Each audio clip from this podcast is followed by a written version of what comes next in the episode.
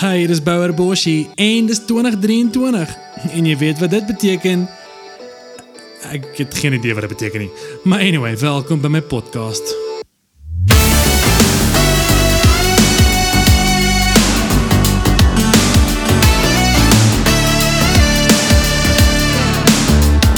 Okay, so 2023. Welkom by die nuwe jaar. Ek hoop jy het 'n lekker Desember vakansie gehad. Ek hoop jy het lekker gerus. Ek hoop jy is reg vir die nuwe jaar. Vir jou drome, jou voorneme. Ek weet nie of jy een van daai mense is wat nuwejaarsvoornemens maak nie, maar ek het een of twee in die sakkie wat ek eh, nie gaan deel nie want daar's 'n TED Talk wat sê moenie jou goals deel nie. So ek gaan nie my goals deel nie. Maar nietemin, hier's ek weer met my podcast vir jou deur. Ah, I don't know. So eerste gas van die jaar. Haar naam is Laura Lee Mostert. Sy is 'n aktrise. Sy ehm um, sy's actually my buurvrou. Toe so ons haar leer ken het. Sy bly oorkant ons en ehm um, ons het gemeenskaplike vriende wat ons aan mekaar voorgestel het.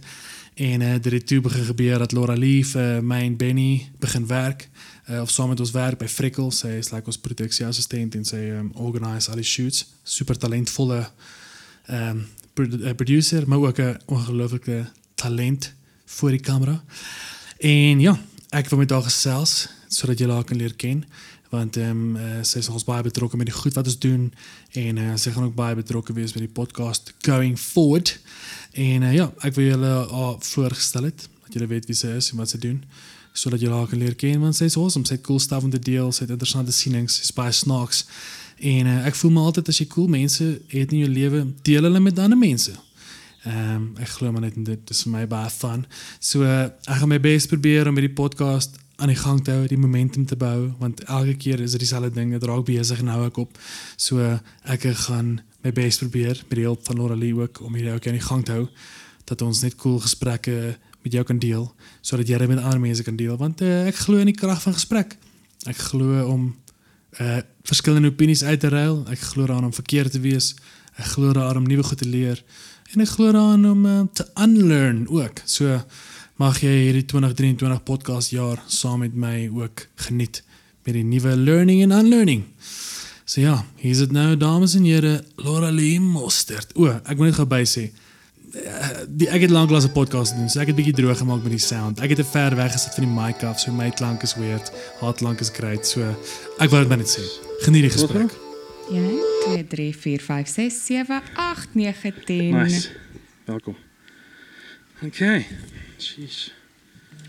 Welkom by 20 uh, 2023. Yes, sie is ons. Okay. Het ons nou begin? Ja, ons gaan begin. O ja. Ek het so lank terug hierdie gedoen. Ek moet net gou die uitfigure.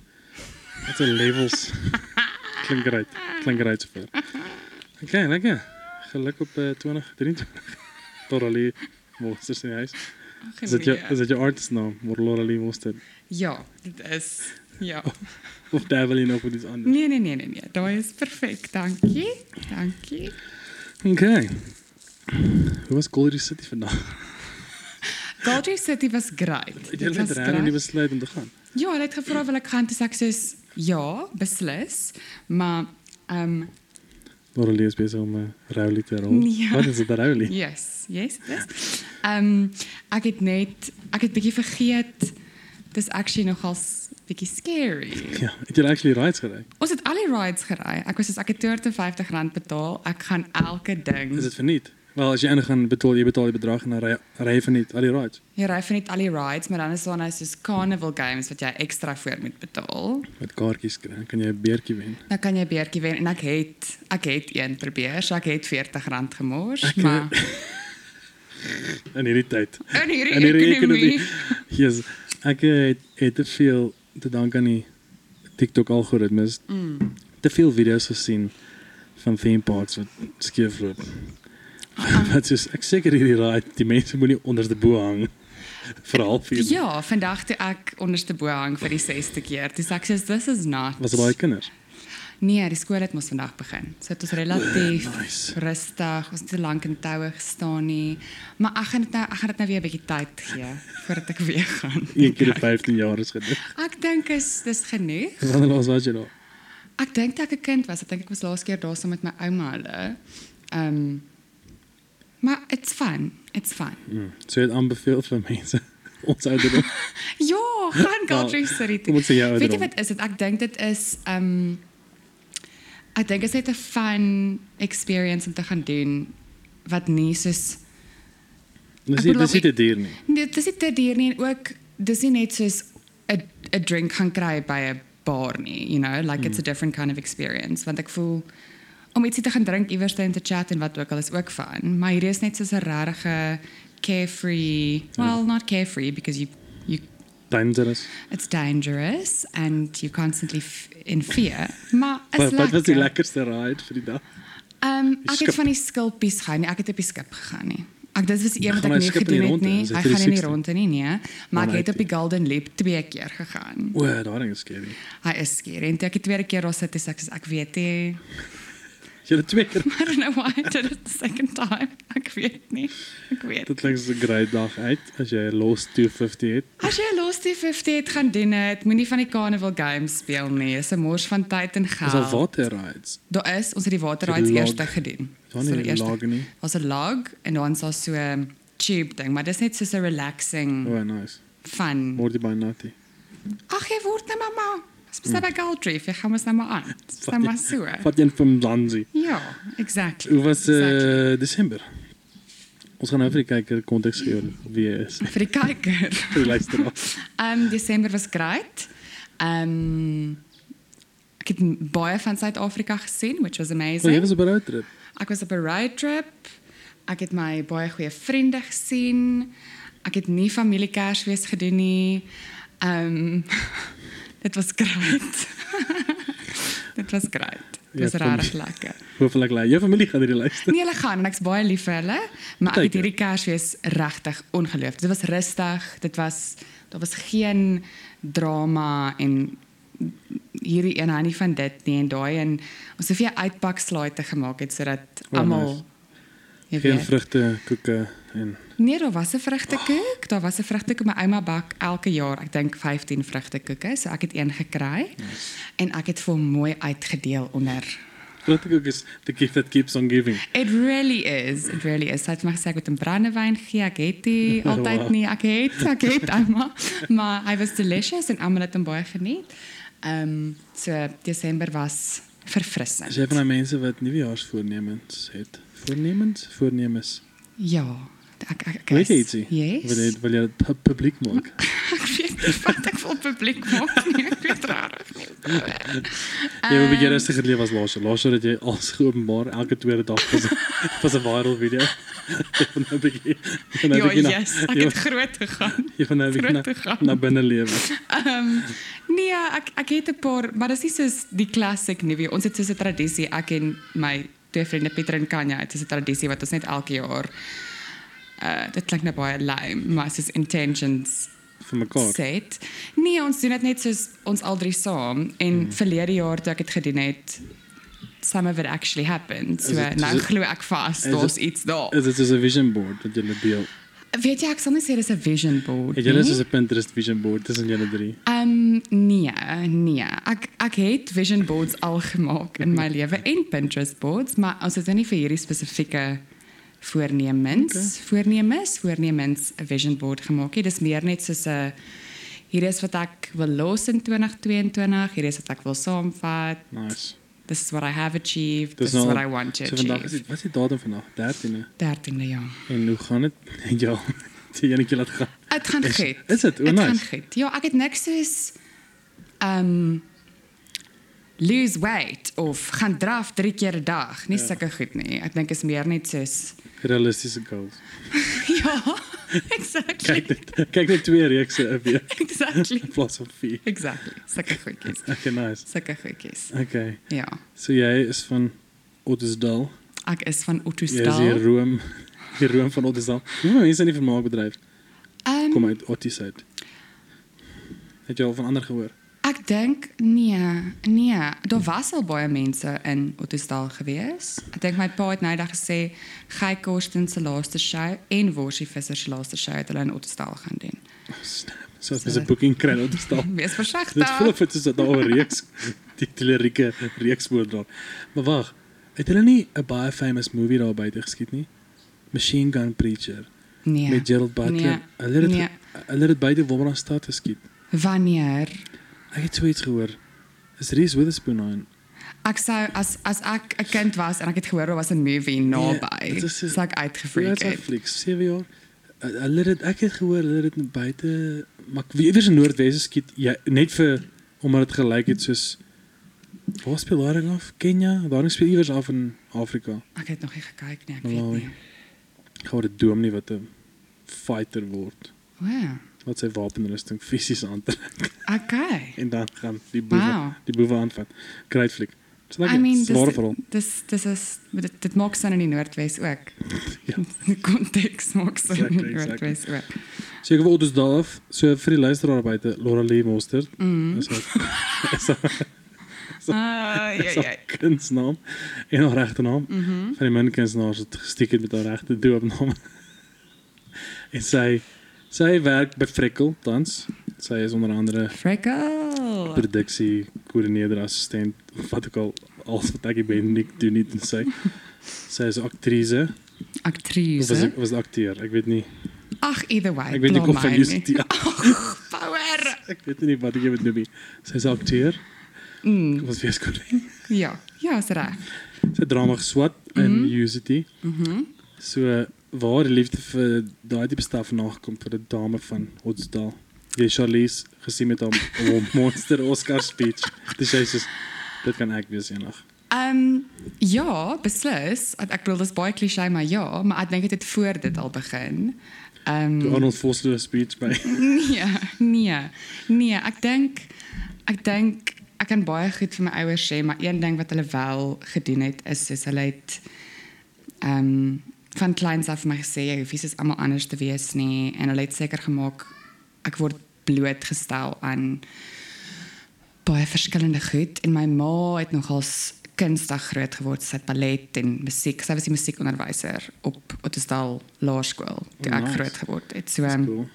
ek het so 'n bietjie van daai influence gehad Daar daar nepotisme. ja Jy jy het berig nog gecheck. nee Vanaand daar's 'n daar's 'n artikel in die New Yorker of in die Vanity Fair. Um I've got my mother's eyes and her agent. Gaan oor die nepotisme baby. Dis flippend interessant. Ek sal 'n bietjie gaan uitcheck. Kyk op Ottosdal is daar nou ook nie vreeslik as daar nepotis. Sy was actually altyd baie ehm um, sy was baie strenger met my gewees as die ander kinders want sy wou seker gemaak het niemand beskuldig haar van sy trek my voor wat ook al nie. Maar ek het ook nie lank by haar musiek geneem Ja. het nie gewerk nie. Ehm um, maar ja. Kan jy kan nie 'n band wees met mense ouers nie. Ja, mens kan nie. Dit draai nooit goed uit nie. Wys my een een groot band met Billboard top 100 wat 'n wat dit familie is. Ek kan nie nou een The dink. Jonas. Brothers. The Jonas Brothers. Maar dis boeties. Ek hulle sou nie hier gehad as die pa in die band was. Het hulle het gehad? Hulle het baie iets. Kyk, kan ek actually eerlik wees? Actually Disney Channel, dit is nou baie embarrassing, maar Disney Channel was vir my O ja. 'n groot Turning point. ehm um, inspirasie gewees Ja, toe ek jonger was. Ek meen toe jy jonger was, wie was die sterre daarop? Miley, Miley, the Jonas Brothers, Hannah Montana was my. Lea Michele, Nee, Lea Michele was op Glee. B. Dit is die dit is die Hannah Montana. O, dis Miley. Dis Miley. Ja, dit was my ultimate ultimate ultimate show. Ja. Daar was een keer by Canal Walk. Ehm um, soos 'n hulle het mos elke jaar sulke shows wat hulle doen en ons het gaan vakansie aan die Weskus en dit was deur gery Canal Walk, die groot groot dag. Kan Canal deelneem of net gegaan. kyk. Nee, jy kan kyk na die show. Ek het gedog Miley Cyrus gaan daar wees. Dit my ma vir my gesê, nee nee. Sy gaan by Dis Walk. waar die eerste verwondering al gebeur. En toe het ek saam met my boetie gaan kyk, hy het dit gehad en toe vra hulle, ehm um, wie wil graag the best of both worlds gaan sing op die stage. En dis ek sê ek ek wil. En my boetie wou doodgaan en toe het ek dit gaan doen. Ehm Toe wen jy iets. nee, ek dink jy het die jy die geleentheid gewen om op 'n stage te gaan sing vir mense. Viral video. En vir my was dit genoeg. Ja. Vir my was dit genoeg. Dit is my baie exciting. So dit was definitief dit. Jy's by dames jy conference gehad het al forever. Want om sulke goed te doen. Ek het altyd gehou van ek het hierdie vriende Potch Konrad verwyn. Ons het altyd video's gemaak. Hulle het so like 'n home cam gehad. Dat ons altyd video's gemaak en Casper Vries jokes oor vertel en soos like hierdie hierdie random geskied by die huis, maar ons kon dit ek kon dit net doen vir hom en like vir die kamera. Ek ek is nie soos meneer like soos oh, kom ek maak 'n familie event, kom ek kry gou 'n paar jokes of kom ek doen gou ietsie voor soos jy in die middel van nêrens 'n canal walk besig om klop mense sê ek kan dit nooit kan doen nie. Ek dink jy kan dit meer doen nie. Dit is die hartseer ding. Ek dink Dis raak net te bewus. maybe, ek weet nie, maar ek dink ek dink dit was confidence nie. Ek dink dit was heeltemal soos naïef wees en as jy in so 'n klein dorpie groot word, is jy net soos jy's regtig in verwondering oor meeste goed en jy raak net super opgewonde ja. oor meeste Maar hoekom goed. laat gaan mens van uit? Dit voel my altyd ons drie dis hoekom Amerikaanse mense so whack is en so amazing akteurs is in my opinie is want hulle is net soos normaal. Hulle verander nie voor 'n kamera nie. Maar soos hier in Suid-Afrika voel dit vir altyd as iemand ehm um, of soos kom, ek, kom ons vat kinderactors. Mm -hmm. Hoeveel amazing kinderactors is daar oor see die is. En dan vergelyk jy dit met soos hoeveel goeie kinderactors het jy in jou lewe al mee gewerk? As 'n handjie vol is of 5 seker. Dit was great soos tienertoneel, ATKV tienertoneel so. Yes, yes. Maar dan is dit soos dis asof hulle nie oor kan switch na TV wat ek al. Dis nou 'n bad generalization, maar dit, dit gaan vir my oor soos Amerikaners het nie soos ek gee nie om mense vir dink nie. En ja, Ek is weet I'm just going to ja. daar's so 'n hyperconfidence wat jy mee gebore word. Miskien is dit ook net omdat hulle meer exposure het aan daai tipe van wêrelde. Alhoewel as jy in Middel-Amerika bly, is dit ook nie asof jy elke dag met 'n filmset in kontak kom. Ja, maar ek, ek know. dink is Hollywood obviously groter daar. So ek dink die die prentjie van soos o, oh, ek kan 'n ster wees of ek kan 'n musikant of wat ook al. Is soos normale day job. Jy kan jy hoef nie te droom om 'n skrywer te word nie. Jy kan dit een word. Hier is dit soos Ja. ja. oh, ek droom. ja. Dis soos dis is raar meaning I don't know, maar ek weet nie, my, my weet ek heeltemal verkeerd. Dit voel my net daar so daar's klomp goeie plek reeds. Jy kan makliker 'n sekere ding word. ja. Ek bedoel ons bedryf so. is moerklein. Ons is net een kanaal in Afrikaans. En as is jy net nie vir hulle staf doen nie, is Afrikaans, dit just dan kan jy nêrens anders staf doen nie. Jy kan so skoolproduksie skryf en so aan, maar ons het nie 'n massive voerkraal. Nee, en ek dink ook nie ek nie dat ek enigiets ek het definitief Sewende Laan gekyk en die Golly gekyk en wat ook al en dit was my ek het die kaas van Sewende Laan by Sun City ontmoet een keer en ek was in ekstase, maar dink- weet jy ontmoet Dian? ek kan nie onthou nie. Die fotootjies. Ek het fotootjies. Het jy Ehm, steeds? Ek dink is iewers seker by my ma iewers. Dit was my baie exciting, maar ehm um, Met 'n reël maak. ja, baie ek moet seker. Maar hierdie ja, ek weet nie. Maar ek ek dink ek wou nog altyd soos 'n ek wou eintlik Sandy in Greece gewees het. Dit was die droom. Ja. Dit het ek later besef, miskien is ek nie 'n Sandy nie, miskien is ek meer van 'n Rizzo of Ek ken nie fliek goed genoeg om dit te bewys en te een verstaan. van die ander Maar karakters, maar maar, maar so jy het gesing, want obviously het jy Anna Montana opgegaan met Canal Walk en gesing. So was sang eers kind of je droom of was dit soos geïntertwine? Ek wil musical theater doen. Dit ja, ek dink dit was die dit was die oorspronklike droom. Hoe ben jy in die musical theater geswat nie? Ehm um, weet jy want ek is nie ek is hier ek die dans, die dans ja. is vir my moeilik. Ek het na universiteit het ek vir 'n paar musical theatre auditions gegaan. O, oh, nice. Ehm maar dit raak nogals embarrassing na die 5de ene as jy sien almal se bene teen hulle koppe is en jy kan nie byhou by die choreography nie. En ek het nog steeds gegooi. Ek was I'm just going to fake it till I make it. It's going to be fine. They're going to it's going to happen. It's going to happen. hulle my hoor sing. Dit gaan nie. Ignoreer die jippe. Ignoreer ignoreer hierdie crucial deel van hierdie audisie. Hulle gaan iets in my raak sien. Ek sê hulle kan dit so belig dat hulle net Exactly. Of hierdie rol, ek hoef mos nie vir die hoofrol eintlik. Die hoofrolle dans eintlik glad nie. Dis wat ek in my kop het. Maar Want dan sien jy Nee. soos Tom Cruise en um, was hy nie so wat was hy? Tom Cruise was in die massive musical movie ehm um, oh, dan kan ek nie naam onthou nie. praat jy nie van so metal ding. o o o ehm ek wil net sê House of Rock, maar dis nie House of Rock. Ja, nie. dis iets is daai something. dis die rock, dis die rock musical. Ja, Ja ja. ja ja, ek weet waarvan jy En praat. hy het nie baie gedans daar nie. Dis reg. Nee, maar ek dink die stage die stage productions is ook heeltemal anders. Ek dink as jy soos En al 40 mense agter jou is wat in sync is, kyk jy nie vir die een voor wat nie kan dans nie. ja. Alhoewel dit ja. Cruise is. Ehm um, so die musical theatre droom met nou. Ook mense is net in daai field, ek dink is is even more competitive than anything else. En Ja. mense wat kan dans en kan sing en kan act, like Ja. En dis 'n niche mark. dit is baie. Yes, dit is my grootste droom is om in 'n in 'n musical te wees. Maar dit is iets soos jy jy kan nie eens daarin gaan en jouself voorstel nie want dit is soos jy's niemand vir hulle nie. Want jy het nie ervaring nie. Nee. Jy het geen stage Nee. ervaring nie. die feit dat jy 'n musikant is beteken nie jy, jy kan stage theater stuff doen nie. Dis soos hoe baie crossovers. In in reality sal jy nou dink uh, as musical theater so easy is, hoekom is soos jou top musikante wêreldwyd nie altyd in theaterproduksies nie, verstaan jy? Want ons het hierdie ander mense wat soos 100 keer beter is. Exactly. Wat actually soos kan vir die dans dink dink ek gooi. Ek Jy dink is die dans. ek dink is die dans ding, maar wie jy kan mos lekker dans. Ja, ek kan nie lekker dans nie. Maybe toe ek jonger was. Ja, ek het nou lekker musiek video gedoen wat ek soos in mijn 30 seconden se koreografie gedaan het. Maar die theaterproduksie is like 80 minute.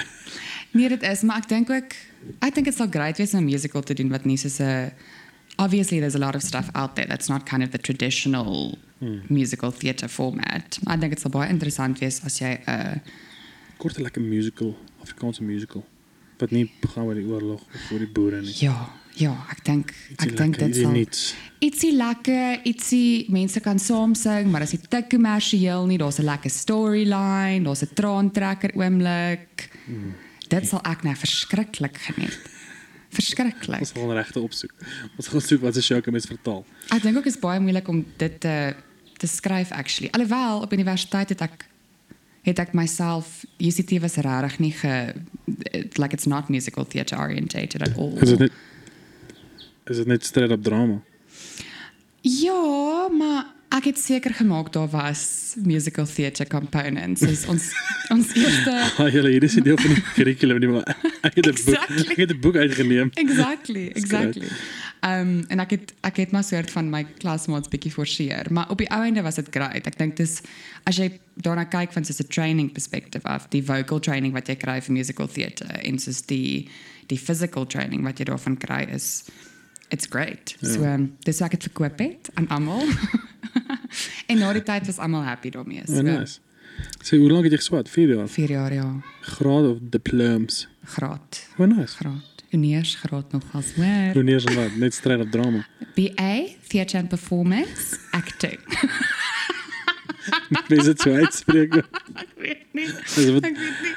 Die ding is dat as jy 'n drama graad het, kan jy dit nooit. Dit is nie regtig tensy jy in die akademie ingaan, Mm. is dit nie regtig iets wat jy heeltemal brood nodig het in die industrie Ja, ja, nie. nee, beslis. So as mense kans kry om daaroor te praat, is ek altyd so ek het 'n BA. En eers praat en drama. Nee, mens moet. Ek dink die ironie van meeste mense wat ek al op 'n stel ontmoet het, daar's baie afda mense wat wat soos gaan oh, afdak met geld gemors. Maar as dit letterlik dudes wat almal werk het, soos hulle almal werk in die bedryf. Dan is ek soos oh, jy moet nou afdak, maar jy is besig om 'n movie te shoot. Dis 'n bietjie kontrasterend. Dis sou nou 'n geleentheid gehad het. Ek dink wat mense besef is soos hy as ek net vroeër op 'n stel begin werk het, as ek vroeër begin koffie maak het. Maar niemand wil dit doen, dit is horrible. Ag, ek ken nie om om dit te doen nie. Koffie te dis maak vir fine. 6 weke op op 'n movie stel as jy vir Ek dink ek dink wat gebeur is as jy ek is baie bly ek het dit gaan swat. Ek sal dit nooit ooit ooit verruil vir enige iets nie. En ek dink nie miskien sal my ma daar- daarmee verskil want sy het vir dit betaal, maar ehm ja, ek ek dink dit was 'n 'n mors van geld of tyd nie. Dit was vir my letterlik so ver van die beste tye van my lewe, want jy jy kry die Maar nie oor die geleentheid. swattings nie. Nee, maar ook oor die swattings, want jy kry die geleentheid om te doen waarvoor jy die liefste is in die lewe. Hmm. Elke liewe uur van elke liewe dag. nee. Nee.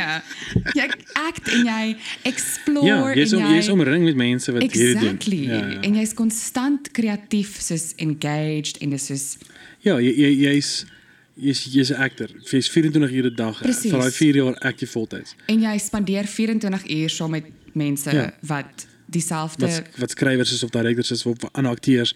So jy bounce heeltyd idees. Dis soos om dis om te sê jy's letterlik 'n akteur vir 4 jaar. Maar dit dit veroorsaak dat jy 'n wanpersepsie het van hoe die industrie actually werk. Want Mm. toe ek daar uitstap, het ek gedog, cool.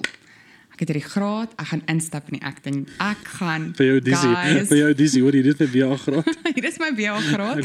Ehm um, en dan dan besef jy met 'n baie harde klap in die gesig dat dit is nie dit werk nie en Hmm. die geleentheid wat jy gehad het vir 4 jaar om elke dag hierdie te doen is heel moontlik die laaste geleentheid En jy- wat jy gaan kry. En dit is baie sad, maar Dis funny.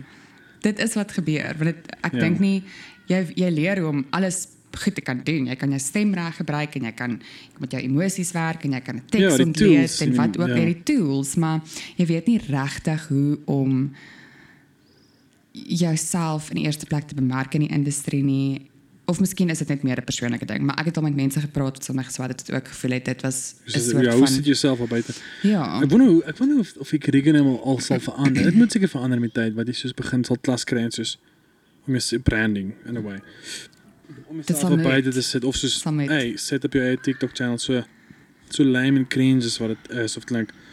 Soos hey, sit jouself op buite like jy het 'n foon, Ja. uit 'n kamera aan, uit 'n mikrofoon en moenie vir sê jy's 'n actor nie, wys my jou skits of wys my jou Presies. Hoe hoe groot was julle klas of hoe groot is jou jaargroep? Soos 300. Ehm um, nee. Meer. Nee, ons was nee. Oh, Ons was op die ou einde was ons 16 mense in my acting. hoe neerslos. Ja. Damn. Die audisie proses is nogal se rowwe. Hoe baie mense uh, nou het jy nog kontak mee wat in die bedryf is van jou jaargroep? Ehm um, 'n hele paar, maar ja, ek dink mense val in en uit. Soos hulle doen dan nie en dan doen hulle dit en dan kom hulle weer terug in die industrie in en ek dink daar was 'n daar was 'n theatre making stream ook wat meer soos die directing, writing, Ja. producing tipe van stream was en dit dit blyk vir my of mense in daai stream meer sukses het in die industrie omdat hulle meer equipped is om hulle eie werk te maak in die eerste plek. Ja. En ek dink die ek het actually nou die dag met Kanya daaroor gepraat en sy was soos sy dink die acting stream veroorsaak miskien soos 'n like it inhibit inhibits you from Ja, actually creating your own ja, work. ja, ja, totally. Ek dink dit weerhou jou van kyk, nie almal wil vervaardig en en Nee. skryf en so aan nie. So ek dink as 'n as 'n handjievol mense wat bevoorreg genoeg is om net te kan act wat soos hypertalentvol is Ja. en soos jou Albert Pretorius of Orlando of Sintyn. Like daai mense gaan nooit hoef te wag vir werk nie. Yes. Want hulle is incredible. Ja. Maar ek dink ander mense is soos hey, ons moet goed en dit dit dit force jou om soos bietjie jou ander tools, jou ander potlood skerp te maak. Ja, daai is net baie meer baie, baie meer scary. Maar ek dink is baie meer rewarding. Ek dink soos creatively en financially. So Seth Rogen is 'n great voorbeeld. Hy's like Oh Seth as. Nee, hy's soos Seth speel in geen ander movies buite sy eie goed nie. Want niemand cast hom nie. Want want hoe hy is en die hoe hy speel, soos dis vir niemand op papier is dit net die comparison wat jy tref tussen my en Seth Rogen? Nee nee nee. Nee nee. Nee, nee met my Seth Rogen. O, wow. Nee nee. Nee, met soos die punt is hy vervaardig sy eie goed, maar Seth Rogen is soos onder die top 10 um most uh, soos lucrativeste producers en akteurs. So hy is iemand wat glad nie leading rolle kry nie in ander goed nie. Ja. Maar hy's like een van die top 10 rykste actors in in Hollywood.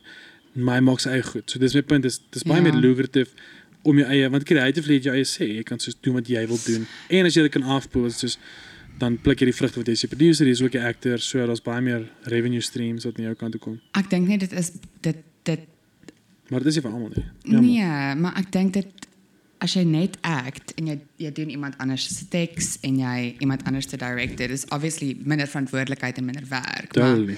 My ek dink ek gaan dit oor die vrees van actually jou eie goed ja. op buite sit is net baie keer vir my baie overwhelming. So Ja. uh, ek moet net oor daai daai Ja. hobbeltjie kom. Almal het mos maar eie tyd van van hulle. Nee, dit is Goed is so. doen. Dit is so. Ek het so uh wie cool Drew Barrymore podcast geluister get, Mhm. gister. Maar haar storie is weird want sy was wat is sy in child actor. 87 Ja, sy was baie jong. en toe op 19 toe sy haar eie production company toe doen hulle Charlie's Angels. Oh really? Maar nou moet jy dink, dit is as jy 7, dit is 13 jaar wat nee, ja, nee, dit 12 jaar wat verbygaan van de, van 7 tot wat jy gaan cool. Ek gaan op 19de production company begin. En nou maak sy die massive movies goed wat sy wat sy al produce. En Sy het ook deur 'n baie donker tyd gegaan wat sover ek weet, ou. Is dit nie?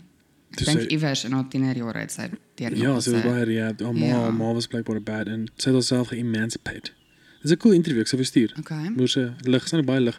Maar my punt is sy is die sy dieselfde gesê, so sy het nie gevoel sy het al hierdie goed binne wat sy moet sê en sy wil 'n kans vat en want op die einde jy gaan heeltyd wag. Dis die ding, dis soos nie almal dis ook nou nou name genoem het. Daai top tier actors is soos dis amper asof hulle op almal se go-to lippe want dit is soos jy weet hierdie ouens is super talentvol. Mm. Jy Mm. weet wat gaan jy kry En is moeiliker om op 'n nuwe persoon te bank want dit is so Dit oh, so gamble en die kanaal gee geld wat ek al.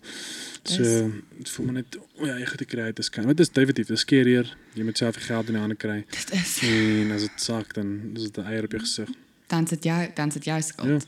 En nie die director of die skrywer se Maar skuld. nie almal se goed gekry nie. Ek is 'n groot Will Ferrell fan en hy het baie lank lank iets goeds uitgebring. Soos baie lank was. Hy en ehm Het jy 'n Kersfees fliek gekyk met hom en Reynolds? nee. Dis te lank, is te lank. Dis 2 en 'n half ure. Hy en Julia Louis Dreyfus. Daai sneeufliek, hoe was dit? Ek het dit nog nie gekyk nie, maar ek wil dit, Dit lyk baie super lekker. kyk. Daarin kry jy great reviews. nie. Rarig. Maar die issue vandag is ook daar's soveel content, so daar's nie meer hype nie. Wat destyds Nee. dan kom Anchorman uit of um, Step Brothers of Semi Pro. Dan is dit soos hierdie heavy hype en dis soos hierdie een groot Ja. movie vir die jaar. Ja. Nou is dit soos hier's 'n goeie romcom op Apple TV, daar's 'n goeie romcom op Netflix, daar's 'n goeie romcom op Amazon. Of 'n average of 'n average to good rom-com. Ja, wel kom ek sê so ons groot name, ons groot name in die Yes, Amazon en groot name in die Netflix en as dit is okay, vir vir wie kyk ek? Mense raak bietjie ge-over stimulate. ja. Het Jy Yellowstone nog gekyk? Mm -mm. Ek trip nou hard op baie reeks. Ek bly goed kyk wat ek al gekyk het. Soos ek ek klei vas aan series wat ek weet dis goed. Friends. Friends of ek kyk nou weer Friends en as ek nie Friends gekyk het nie, dan is ek soos ag, dis nie regtig so snaaks nie. Nou dat ek dit weer kyk, is ek soos oh, it's actually Ja, dis lovely. funny, is goed. Ehm um, het jy Everything Everywhere All at Once gekyk? Ek het nog nie ek weet ek moet ek weet. Yes, ek dit is weet. Ek het nooit in my lewe so iets beleef nie. Dit is soos s- jy jy huil, jy lag, is soos als in een, maar dit is net visually, jy het nie idee. Maar Het jy hoeveel ooit Swiss Army Man gekyk? met uh Daniel Radcliffe. So dis Ek dieselfde dink so, mense, ja. dis dieselfde twee dudes wat daai gemaak het wat hierdie maak. Maar hoeveel huil jy nou in die fliek want ek weet nie of ek nou reg is vir huil nie. Uh, ja, net in die einde. Okay.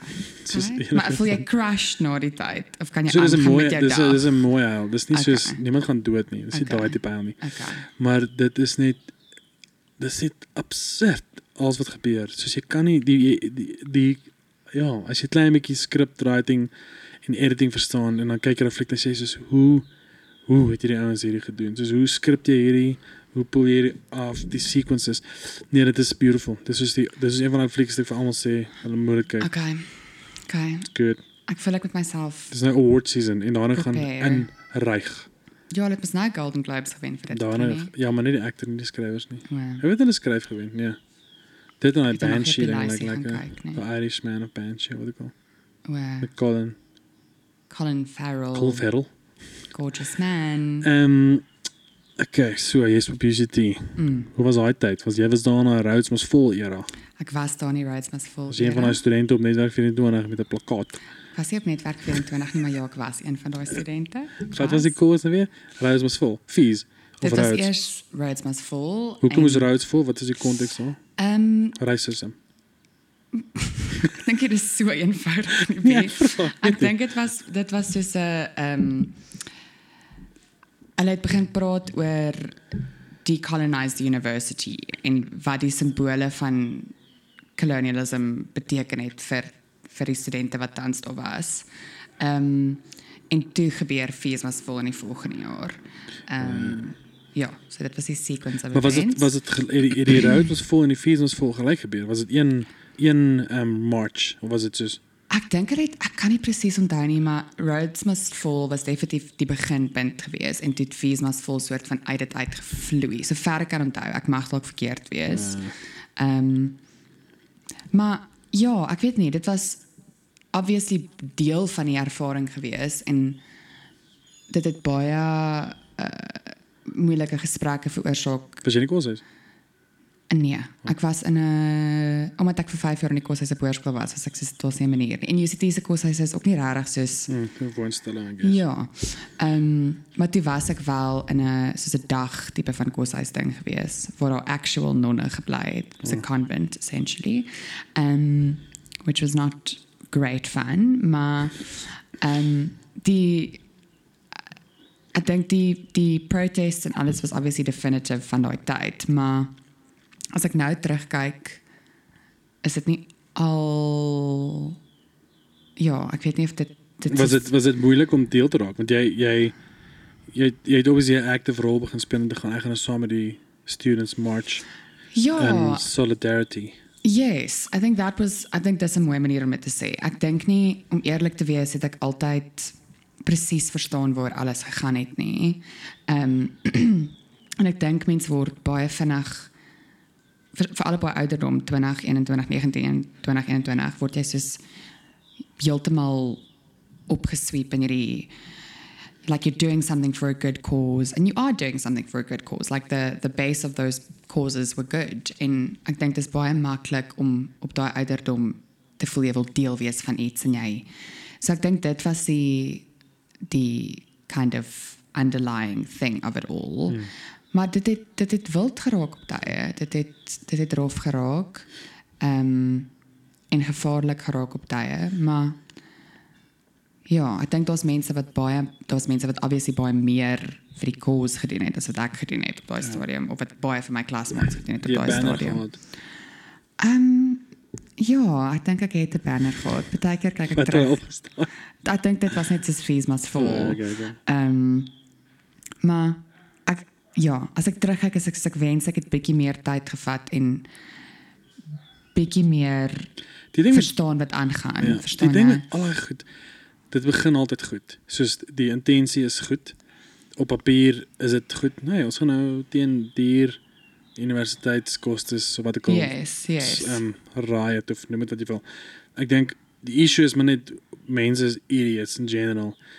Maar ek sê ongeag van jou kultuurgroepie, as jy in 'n groep mense is en almal voel dieselfde soos jy en ons nie 'n klein bietjie van 'n ehm um, wat s'ie woord like 'n is 'n uh, middelpersoon wat bietjie vrede kan handhaaf en so nie dan ruk dit net soos boer se gehand uit en dan is die hele cause in sy moer en van dit dit word dit word violent of dit word 'n racing verstaan jy? Dan sit soos hy ons wou eintlik net gepraat het soos argumente stel oor hierdie botteltjie Savannah ons is nou hier om te praat oor hierdie botteltjie Savannah mm -hmm. maar dan sit soos almal kom mekaar maar die oomblik is haar nie as haar nie orde gehandhaaf is en ons nie 'n rasionele denker en 'n spreker en like dan sit soos dan begin mense fight oor die mikrofoon dan begin mense fight oor die sound dan begin mense fight oor hierdie ehm um, mic kabel verstaan jy dan is dit ja. soos dan verloor dit dan dan dan daai loer dit so erg dan is dit soos dan gebeur dan kom maar in 'n mate geen veranderinge en dit veroorsaak amper meer bad blood of nee I don't know. Dis maar my ek, ek was nog nie daar nie. Ek my ek ek generalize nou ja. in general enige tipe van daai goeters. Maar dit gaan maar dit kom mainly oor soos ons het ek sê maar altyd ons het nie die tools nie. Ons het nie tools om ordentlik gesprekke te hê oor die goed wat ons nee, fight. Ja, maar ek, ek dink ook daar was ek, ek dink daar was studente wat wat regtig waar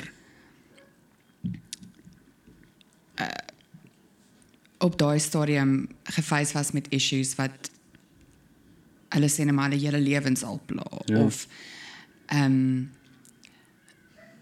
en ek dink daar is mense wat wat op daai stadium ja die emosies loop hoog. En daar was ek moet sê daar was regtig daar was oomblikke van there were talks and there were discussions and it was very dit was nie altyd verstaan protests that got out of hand nie. Dit was nie altyd dit nie. Wat my net gepla het in daai tyd was ek het gevoel of ek ek voel nog steeds as studente wat 21, 22, 19, hoe hoe oud ook al is, wil march vir iets en wil wil 'n verandering aanbring en hulle almal staan saam om iets te verander. Ek het net nie altyd die ongelooflike kritiek daaroor verstaan nie. Voordat dit nog ewen as dit ander mense gesê het hand uitgeruk. Ehm um, was daar verskriklik baie kritiek daaroor en ek is inherently this is not a bad thing. Inherently this is good. Inherently you want you want the young people of your country to be able to stand up for something and you want like you want people to fight for change verstaan jy en mm. dit was net vir my soos wild op daai stadium as ek ja. huis toe gegaan het en iemand sê vir my maar hoekom hoekom doen jy dit hoekom is jy deel van hierdie protest en ek weet dit het baie mense se lewe lewens geinconvenience mm. maar vir my was dit net soos I'm part of something and I'm fighting for a cause and yes it got out of hand sometimes but ja ek dink nie the base the base of it is 'n groep jong mense wat saam gestaan het teen iets and I think that's always good. Ja, nee totally. But dis wat ek sê dit, dit begin altyd goed. Die core van dit is goed. 4, 5 mense wat gaan cool, ons moet dit doen. Maar die issue is soos dit raak net 'n mob mentality want daar's nie een fisiese narrative. Ek, ek ek praat nie van UCT nie. Ek praat van in general. Ja. Soos dan dan dan ruk dit aan dat die narrative word gekaap deur een of ander reisding of een of ander politieke ding en dan is dit soos dan daai mooi ding waarvoor die studente wou fight of whoever is soos cheers. Want inherently ons almal is goed in ons harte, ek. So Hmm. almal wil deel wees van iets goeds om te help. So Hmm. dit maak nou sin dat jy uh, deel was en saam gefight het of saam ek sê net maar fight maar saam ge protest het.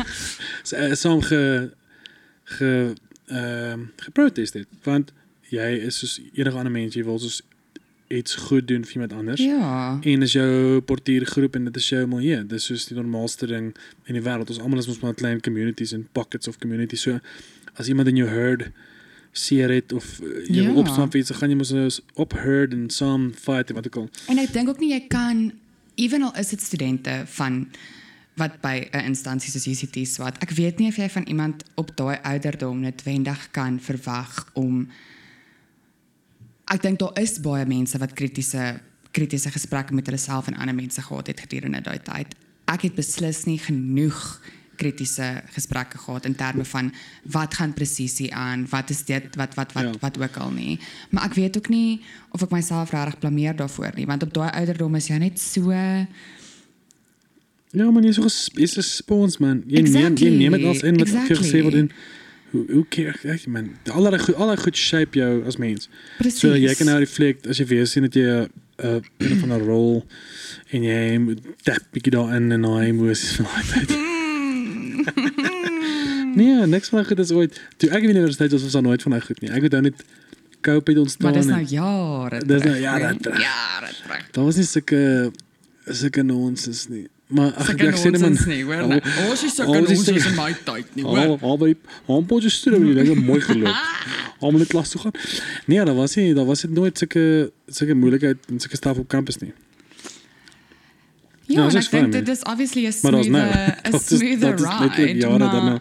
maar ek dink baie keer is moeilikheid of moeilikheid in in aanhalingstekens. Sometimes it's good, sometimes it's good to disrupt something and Ja. cause a bit of you know, I think it's and I think the whole process if anything, het dit mense goed laat bevraagteken Ja. en herdink en anders na goed kyk. Exactly. And I don't think that's ever Was a niemand bad dood thing. nie, is al mense dood in daai tyd. Ek dink nie so Ek nie. dink so nee. Ek dink Ek nie dink so hulle het nie. mos die statue afgehaal. Het hulle nie dit afgehaal met Yes. tou op 'n ketting nie. Hulle het, hulle het Ja. mense het seer gekry, en baie mense het baie seer gekry en mense is gearresteer. Ehm um, wat Ja. ook vir my op daai stadium baie Maar kyk, public damaging van public property of jy nou van daai property hou of nie. As jy Hitler staan deel gaan opdonder, gaan mense vir jou pak slag gee, want dis like public property. Nou, I understand that, maar ook Ja. ja, jy moet dan moet jy dan moet as daar damage aan die property is, moet daar ook 'n gesprek wees oor hoekom daai hoekom daai standbeeld nog steeds daar staan. Verstaan jy? Da- Dit is ook 'n belangrike besides the damaging of the public property. Why is that public property and why is it there? And I think that's the conversation that was started and I think Want, that's an uh, important Jy conversation. daai mense kan mos 'n fence wat deur enige freaking ding. Daar's baie Altyd. daar's soos altyd. daar's daai dude wat way back in Kaapstad daai kunswerk gehad het. F white people. Onthou jy dit? Hy het so massive, hy het so hy het so ge- so so so, so wit dude met sy wit lere wat sê F white people en die kunswerk was hy. Hy het so gesit op 'n stoel. Kan nie dit onthou nie. En dit het soos obviously die- dit het so 'n klomp mense verdeel want die helfte van die wit mense was soos oh, wys hierdie ou, dis mean. Ander mense was soos weg hier om. Soos hulle doen wat hulle wil. Maar so die ding met seker die ding met daai standbeelde is soos die helfte van die mense word altyd defend ander nie. Dis maar soos enige Paul Creer of Afrikaner. Nee, dit is so, maar is soos ek dink ek dink met die geskiedenis van ons land en ja, ek is nou regtig nie, is nie 'n expert op hierdie veld Ja, nie, ja. so ek kan ook nie te Ja, veel sê nie, maar ek dink net in die konteks van waar ons bly, is dit belangrik. Ek sê nie die standbeeld moet onmiddellik afgehaal word nie, ek sê nie die standbeeld moet gedamage word nie, ek sê nie die standbeeld moet daar moet daar bly nie. Hmm. Maar dit is belangrik om die te ding kyk na simbole en en wat dit wat dit beteken vir mense wat elke dag daar verbystap en die Ja. geskiedenis van daai simbool. Ja. En en ek sê die die uiteinde van die gesprek kan ek nie nou 'n Ja. standpunt op maak nie, maar die feit dat daar gesprek is oor dit is vir my belangrik. Ja, natuurlijk. En dit maak vir my Want jy sin. kan nie die ding is jy kan nie ek probeer nie 'n standpunt inneem nie. Ek kan nie minder omgee oor oor UCT of Rhodes nie. Maar ek bedoel Jy wil net politiek chat, wie ek het Nee, geweet. man. Ek het Ek geweet. sê net jy, jy, jy kan dit nie jy kan dit iemand se so ek voel dieselfde met soos mense wat soos die die ehm um, uh, enige vorm van 'n standbeeld in Kerkplein opdonder. Dis soos dis nie jou property in eersins. Jy Be- Be- Pretoria behoort nie aan jou nie. Jy bly net daar. UCT behoort nie aan daai student nie. So ek kan nie na jou huis toe stap en gaan oor hierdie hierdie portret offend my nie. Ek gaan hom nou breek. Want dis jou Maar huis. jou huis, maar jou huis. is nie public. It's it's not it's not an Ja, maar it's not stel met UCT, dit behoort aan UCT, die mense wat er aan. Ja, but it is a it is a public institution. I think the rules differ a bit. Ek dink dit dit is nie 'n public institution nie. Jy kan jy kan nie aankom as jy dit betaal nie. Dis public in die sin van sure, jy kan. Ek dink net hierdie goed is baie meer kompleks en layered and I think ja, ek dink dit is die la dit is ek weet nie meer wat om te sê nie. Ek weet maar ek dink net hierdie ek goed is sê ek dink is awesome dat jy deel was van daai goed. Ek dink as ek in daai tyd was sou ek ook deel gewees het. Dis altyd lekker om jy bietjie- beslis. As jy jonk Jy was, sou beslis. Jy sou beslis. ja, ek like seker goed. Ehm Nee, dit is nodig. Vir goed vir mense opvoeding om bietjie Is- rondgegooi te word Is as jonkers. goed, dis goed. Bietjie om te besef wanneer jy reg is, om te besef wanneer jy verkeerd is. Dis ewe lekker om reg te wees en dis ewe lekker om verkeerd te wees. In retrospect is dit baie lekkerder om verkeerd te wees as in die oomblik. Ja. Maar uh, dis die dis hoekom ek so ongelooflik dankbaar was vir UCT want ja, ek dink dit is dit ek is so blootgestel aan verskillende idees en verskillende Ja, ek dink om van Otis. Otis Dalla te kom en aan daan te gaan is insane. ek was daarom in Bloemfontein tussen. Ja, ja. Gap, 'n gap jaar, 'n gap vir. Ja. Nee, maar yes, ek dink ek dink 'n plek soos Kaapstad moet incredible wees om te swat. Die die wêreldperspektief. Ek het in Potchefstroom swat net omdat dit dit was gemaklik, dit was goedkoop. Ek kom van Potchefstroom. So dis is ek gaan net hier swat. En dit was obviously baie Afrikaans en baie dit was nie beskermd nie. Dis maar net dis maar baie Afrikaans. Wat awesome was. Ek is dankbaar daarvoor. Maar jy het nie ehm um, jy het nie die narratives verstaan jy jy, jy het nie vriende gemaak met jou dudes wat van die in die townships bly en so. Alhoewel ek het 'n weird studentelewe want ek was nooit daar nie want ek het heeltyd getoer. Dink ek het 'n plek soos om UCT te swat met incredible wees. Dit was, dit Ja. was regtig. En ek het ek het regtig vir die eerste dit ek dink dit was meer net oor die drama want die drama departement en die en die is mos op hulle eie Ja. kampus. Maar ek het regtig gevoel vir die eerste keer in my lewe hier stap ek nou in en ek voel regtig tuis. Ja.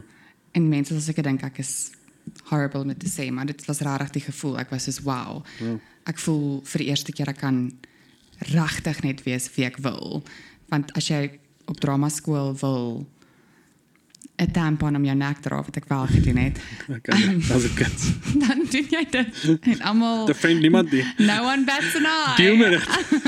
Deel met dit buddy. Maar ek dink dit is belangrik op universiteit om sulke goeders te doen. Ek dink dit is belangrik om net te gaan, ek cool, ek I'm exploring this part of myself en ek doen hierdie Ja. en ek doen daai en Dis definitief tyd moet doen. Alhoewel ek voel jy kan hele lewe dit doen. Die wêreld sê kan. vir jou jy kan dit doen. Dis is daai is 'n lekker safe space om dit te doen want very jy het nie jy het nie uitgawes nie, jy het nie Nee, die hier en verantwoordelikhede medies en nie, kinders nee. en seker nie. nee. Dis net jy en jou lening en jy kan doen met dit. jy jy jy jy het ouers se lening. Ja. Jy kan doen met dit ehm uh, wat jy wil. Maar ehm um, dis awesome, well done. Ek wens ek was daar. Ek wens ek kon foto's sien van jou. en gaan soek. dit dit laat my dit is dit is seker gelyk te sê daai kids wat het Play Rage op netwerk 24 was. Het jy daai video's al gesien? Wat so heeltemal uitdak by Plate Rage. Ek weet nou so nie of ons, ek weet nou nie of ons die protest met Plate Rage met vergelyk heb. Ek weet nie of daar nou. Nee, ek bedoel die tipe die die die tipe content wat soos wat so die kamera skree. Ah. nee. Ehm Nee. ehm hey, almal fight verskillende battles. Nee, nee, nee, nee. Daar is die enigste battle wat by Plate Rage. Nee, wag, ek het eers my ek moet stil bly oor Plate Rage. Ehm ehm ah, dit weer voor. O. So jy is 'n ak akteur Mhm. en jy is een van die akteurs wat soos op die brink was van 'n groot bereik Mhm. met 'n groot Showmax reeks Mhm. wat jy dit klaar geskiet het twee seisoene, een seisoen Ons het een seisoen klaar geskiet. of wanneer jy die lead was in Skalk Bays Skalk was 'n karakter, yes. en Ehm, toe kom die ding nooit uit nie. nee. Nee, hy het nie. Hy En het het dit jou ges, was jy, was dit vir jou het jy het jy bitter gemaak deur die bedryf of was jy net so sê ek gaan nou opstaan? Ehm Want hierdie wanneer was hierdie 3 jaar terug? dit was in Voor COVID. 2019 ja. Covid jaar. Voor nee, COVID. voor COVID, voor COVID. Ja. Ehm ek, ek dink dit het my seker bitter gemaak oor die einde. Ek was baie ek was definitief Hoekom het dit nie uitgekom nie, die show? Ehm ek dink die produksie daarvan was nie altyd ek ek dink dit was 'n baie groot konsep en 'n baie groot show vir die produksiemaatskappy wat saam met dit geplaas was. Ehm en ja, ek ek dink net dit was it was too much. It was too much.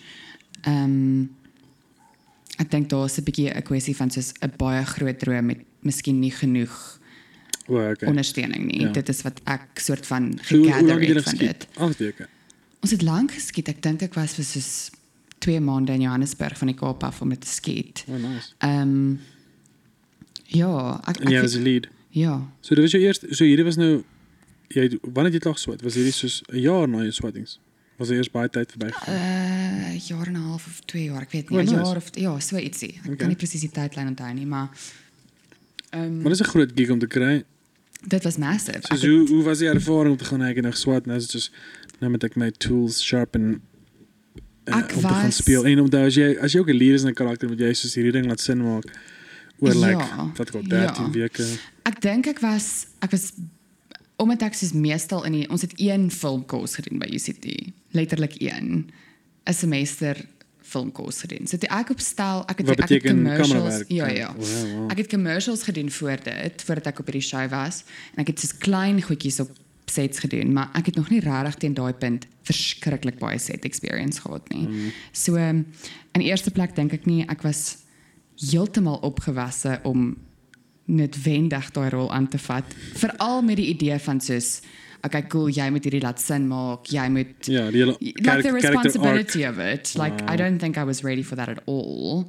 Um Hulle het seker nie kronologies ook geskiet nie. Dit was seker glad nie, ja. glad nie. So dit was nogal so 'n overwhelming ding, maar toe ek aankom en ek besef wat ek moet doen, dis ek school. You gotta gotta pull up your socks and do it. Dis Engels en Afrikaans. Ja. Ja. Dit was 'n baie cool konsep en ek het ek het 'n moeilike en ongelooflike tyd gehad en ek was obviously heeltemal broken toe ek besef ek maar hierdie gaan nou nie gebeur nie ja. want dit het regtig gevoel soos ek cool hierdie is nou die Mm, this is what's gonna Ja.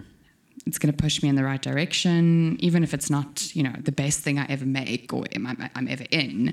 Um, ja, daar was daar was soos billboards gewees het en Ja, kyk as die Showmax, Showmax it gooi was geld. massive. Ja. It was massive, massive, massive en ja, ek weet nie of dit my bitter gemaak het nie, maar dit het my ek was definitief baie uh, depressief, maar dit het my ook verskriklik nederig gemaak, verskriklik, verskriklik.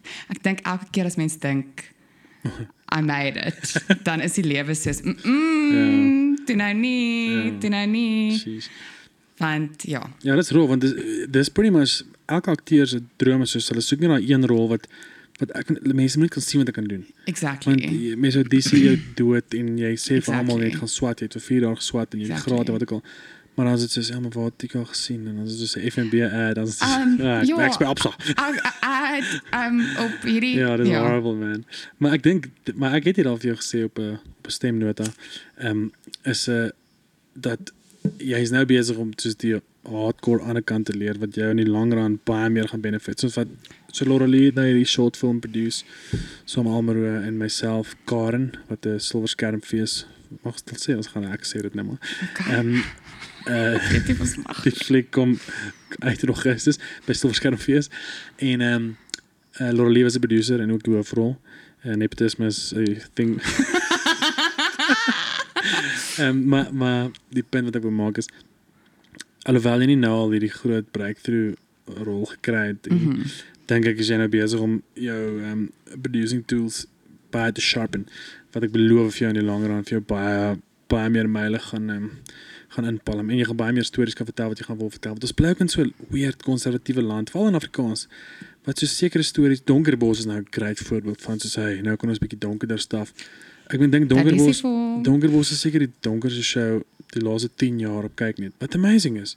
Dis is sad dat dit so lank vat voor sulke tipe goed, maar soos dit is dis 'n insane show. Ehm um, so hopelik kom maar meer van daai tipe goed. Ja. Jou dis vir wie se rol? Um Sally Handys. Sarah rol gaan nou, dit is inc- incredible. Nee, daai show, kyk hierdie show daar. Ek het er nog nie, ek het al klips daarvan gesien. Daai show is insane. Ek moet dan Maar dis Nico moet een bietjie Skeepers, kyk. daai dude is incredible. Hy is baie talented. Maar ja, Erika Yes. Nyle, dis 'n uh, ja, maar daai ding is donker. Soos proper Donker donker. bos. Nee, dis rof donker. Maar wat cool is, want mense like hierdie goed altyd so Stranger Things is die donkerste ding in die wêreld en almal love Ek het dit eers Ah, gekyk, Kinders nee. met hulle fietsse. Ah, Ek is het dit dit eers cute? ek het season 1 gekyk, ek Satanist. het nie weer, ek het nie weer. Nee, maar my punt is net soos ons lewe nog ons Afrikaans is redelik konservatief wat weird is. Um, die storie vertel kant. ja, so uh, sure. en ek dink van soos om my eie self te kan doen en skryf is soos jy gaan kan geld kry om cooler stories te vertel. Iets girls. Jy like seker girls. Jy girls kyk. Ek het girls gekyk. Ek het hulle ook iewers te verloor iewers in die Maar daai tipe shows is soos Het jy Broad City gekyk ooit? nee. That would be the dream. Was dit 'n comedy? Ek ken Dit was 'n comedy, ja. Ek ken dit van Adam Driver so. Adam Driver het my by girls gehou. Ehm Hy was nogals 'n interessante karakter. en Lena Dunham, die feit dat sy ook geskryf en. Yes. Maar ehm um, ag ek punt wat ek maak net ek dink ja, jy gaan baie meer myle kry deur jou producing deur deur as producer in die scene te kom. Ek dink ook so en ek geniet dit. Ek het nooit gedink ek sal dit geniet nie, maar Ja. Die ding is jy gaan er 'n ander skill verloor nie. Het nee, dis die ding. om te Dis om te act. Jy gaan nou ewe skielik, "O, oh, kan nie meer act nie." Dit gaan soos fietsry wees. Ek hoop so, maar ek dink Maar jy ook act die hier nou nog steeds. Jy was Ja. net nou Pammy Taylor, Patty Taylor, Yes, yes. Patty T sketse. Um ja, ek dink but die producing ding is ook it's so ek sê altyd this is cocaine energy, not that I've ever done cocaine. I can imagine that it needs is this needs is super high stakes, super high, and it's very, very stimulating to be involved in like every single aspect of the the creative process. And it is ongelooflik stressvol, maar soos jy sê, it's very rewarding when you actually Kyk, die- finally die stres make gaan definitief weg. Dit kan ek vir jou nou al sê. In die begin toe ek by nie Jippie, ek weet jy is net Nee, maar baie da, zen. jy doen hierdie nee man, jy doen hierdie nou wat 6 maande. Ja. So onthou ons nou hier is nou ons het vel was goed gedoen wat 8 jaar terug. So kom ek sê ek doen hierdie nou al 8 jaar. So daar kom 'n tyd waar die stres definitief minder raak want die die jou stelsels raak meer in plek. Jy het mense jou. in plek, jy soos jy outsource amper die stres. Dis ek gaan nie worry oor Ja. die ligte nie want die beligting is aangestel yes, en yes. hy word betaal om te worry.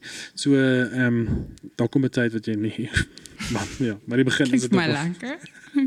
Baie lekker. vir 8 jaar. Maar ook die stres, die stres daarvan as horrible as it is sometimes, it's also slightly addictive want jy raak soos dit klink horrible, maar Kom dit boek is. nog 'n ding. Kom ons doen nog ietsie, kom ons doen nog ietsie. Maar ek dink die besig bly daarvan en soos die Ek moet sê ons het nou in Desember dit uh, Laura Lee 3 ads en 3 dae gereël. Dit is Tippetinto, lekker slaap en chip in en dit was brutal. Dit was die eerste keer wat ons 3 ads, dit was 4 ads in 3 dae ja. en dit was rof. Dit was En drugs, voor dit het ons voor dit het ons. Voordat dit ons O, week voor dit was in die Kaap 2 geskiet. En voor dit het ons nog. Desember was er dit was 'n rowwe. November, Desember was 'n rowwe tyd. Dit was nogal 'n was 'n rowwe enetjie. Dis pretty much ja, is reg, dit was nogals rof. Maar dit- ja, dit is ook nie altyd so nie. Maar incredible. Maar jy wil Incredible. eerder daai stres hê as wat jy die 8 to 5 stres het. Nee, presies. En Jy ek wil- dink ek dink Jy ook wil die eerder 24 ure dag stres Ja. wat jy 8 tot 5 stres. Ja, maar dan jy daarom 'n breek vir so 'n week en jy kan doen wat jy wil. Exactly. Maar ek dink ook ek het regtig in die afgelope 6 maande tot 'n jaar het ek so baie goed so vinnig geleer en dit is moeilik want jy besef baie keer of jy maak groot foute en dan jy sê o crap ek weet nie of ek mag vlieg op hierdie ding nie maar ehm jy ja ek dink ek het baie harde lesse baie vinnig geleer but that's kind of the best way to do it I think ek Ja. weet nie of daar enige ander manier is om dit noodwendig Dis die beste wel te leer die, nie die lekker ding is daar's nie jy- daar's nie baie stakes op jou plate nou nie. Meaning as iets uitbom, dis nie asof jy uh, hoe kan ek sê dis nie asof as jy 'n fout maak gaan die hele produksie plat val nie, verstaan jy? Dis maar die dit voel so ja, dis dis nooit so nie. Nee man. Nee, dit sal nooit gebeur nie. op op die silverskerm plek het dit bietjie meer so gevoel Maar dit ek. ja, maar het baie meer daar op jou plate gehad en dit Ja. was dit was nog ons hele baby in 'n groot mate. Ja. Maar ook ja, net the most rewarding thing ever, I Ja. think. Ja, dis die ironie, is soos daar dis high risk high reward. Very, very high reward, I think. Nou dat ek daarna terugkyk, is ek sê, wow. Ja, en dan gaan jy as jy eers by Silverskermfees sit en jy en jy sit langs mense en jy sien hoe hulle lag vir goed dat jy nie gedink het dis funny nie of hulle lag wanneer jy hulle moet lag of hulle huil wat ook al, dan gaan jy gaan uh, okay, hierdie is crack cocaine. Dan gaan jy eers verslaaf raak. Ek weet nie, ek weet nie of ek dit Nee, so ek baie gaan geniet ek beloof nie. jou, Ek weet nie wie. Nee, gaan. Dan dan dis hoekom jy hierdie doen. Jy maak hierdie goed vir jouself om soos net as jy goed vir jouself maak, sê dit nooit deel nie. Dan sal jy nooit 'n foto post op Instagram nie. Jy doen nie shit om vir mense te wys, "Hey, kyk hierdie storie wat ons vertel het en en daai joy wat jy kry van mense wat lag of huil. Dis voel aan hoekom ons hierdie stuff doen. Ek dink ja, I agree, maar ek dink 'n groot deel vir my van enige ek dink dis hoekom ek so ongelooflik baie hou van teater is dat jy besides the instant gra- gratification of a live audience. Prys my nou. Maar ja, ek bedoel net die die proses voor dit. Vir my was die proses van iets maak nog altyd regtig ongelooflik belangrik. oh, Soos ja. ek dink as niemand te teaters en dit het al gebeur. Ek het al vir een persoon in het, op in 'n teater perform, maar die rehearsal process en die Audience of one. okay, okay. Ons gaan nie daai gesprek hê. Ehm NG was 'n NG kerk show. wie ons gaan nie, ons gaan nie, ons gaan nie. Maar ek dink die proses van iets maak is vir my the most rewarding thing. Oh, ja, regtig. Die Sak hard. werk saam met ander mense en die soos camaraderie. Yes, dit klink nou baie romanties en en Nee, maar ek verstaan, ja. I really love that. Dis is die energie van hy, ons is 40 mense hier vandag. Ons almal gaan nou werk om hierdie Presies. 10 bladsye te skiet en En dis incredible. die storie, ja. En almal is crucial. Soos die ligte hou is nie belangriker as die akter nie en Nee. andersom. Dit maak heel sin. En ek weet nie of die eindproduk miskien is dit my probleem, miskien moet ek 'n bietjie daaraan werk, maar ek weet nie altyd of die eindproduk vir my so belangrik is as die proses van die maak van die ding cool. nie.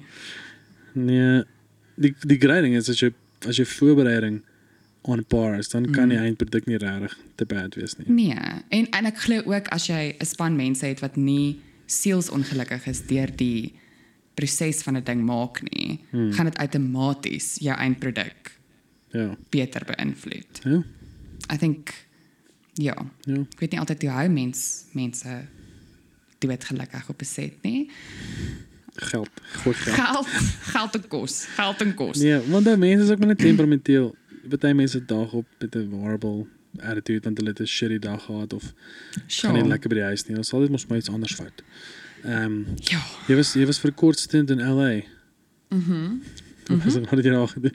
Ehm Was jy van daai goed dat jy mos geld insamel? Ons het geld ingesamel vir dit jaar. Was dit nie van daai weird star search goed? Nee, nee nee nee. Ons het 'n uh, die director en die producer was een van my klasmaats in my 4de jaar. Ooh. Ehm um, en sy wou met die show getravel het. Was dit en toe- Lisa? Nee, nee. Ehm um, nee, Lisa het by afdag gehad. Ehm um, en dit was hy travel met die show en toe kies LA, which in retrospect I don't know if it was the the best choice in terms of like theatre because I don't think LA is necessarily a theatre town. Maar die hele it had its very much ups and downs, maar dit was 'n ongelooflike ervaring, regtig. Is dit waar die een persoon was? Wat? Die audience. Ja, daar was een persoon. Dit was? Ja, ja, ja. Dit was ons het het, ons het 'n 12 uur die aand slot gehad vir een van ons performances. Ek dink ons het 17 performances in 'n maand gedoen met ons show. Was dit 'n Suid-Afrikaner wat er nie gehoor was? Nee, Oh ja. dit was 'n Amerikaner. Nee, die show aangegaan. ja, ons het Ek dink was 'n perform. reëls soos al 5 mense Ah, ah, stop. Ons het perform. Ons was soos ons doen dit. Hierdie man het opgedaag is 12 uur. Ons gaan vir hom perform. Het hy gebly? Hy het gebly en hy het 'n standing ovation gegee aan die einde. Dis iets. Maar dis die ding, ek dink even that was like Hmm. gratifying in its own way, maar die hele die hele experience daarvan was net insane. Dit was soos pinch me kind Ja. of experience. Ja. Um Ek dink ook ons het hierdie weird, kom ek sê ek het hierdie weird droom van soos, "Ag, oh, mense wil dit groot maak en jy wil oor see gaan en jy wil maar dan dan vergeet jy van jy het lief geraak vir acting net om te act. mhm. En of dit nou vir 'n miljoen mense is of dit nou vir 'n Oscar nominated movie is of in 'n Oscar nominated movie en of dit nou voor 'n crowd van 5 is en of dit nou voor jou sussie is. Dis soos jy wil net act. Soos jy het lief vir acting. En dit die dit- Oscar nominated movies sal great wees. dit, maar, maar dit moet eintlik vir jou genoeg wees. Verstaan jy? Dit moet op 'n manier as jy kan eet en gemaklik lewe en jy kan act, act like that would be I think soos mens ouer raak ook besef jy maybe your dreams shift a bit and maybe your expectations around things shift a bit want ook jy jy kom in LA aan en jy sê ek is cool. Ek het nou hierdie. Was hy was hy bank was Charlene se sien was? Wat 'n bank was dit?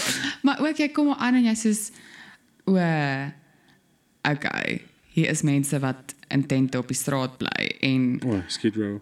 Hollywood Boulevard is not glamorous at all Ja. en die teater waarin ons perform is nie great nie en en jy besef net daar's ook 'n realiteit en daar's ook Maar dis hoe ek sê, dit raak kleiner.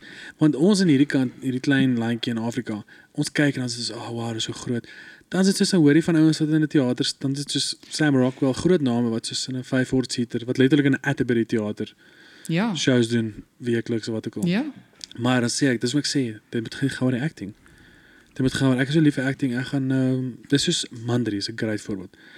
Ehm Ja, sy het wat net soos wat net die huiskonserte gehou het. Ek kyk hoe goed gaan dit nou met haar. Sy was in Donkerbos. Sy is nou in taktiek. Shit, mag ek dit sê? Ek weet nie. Sy kan dit ook sê.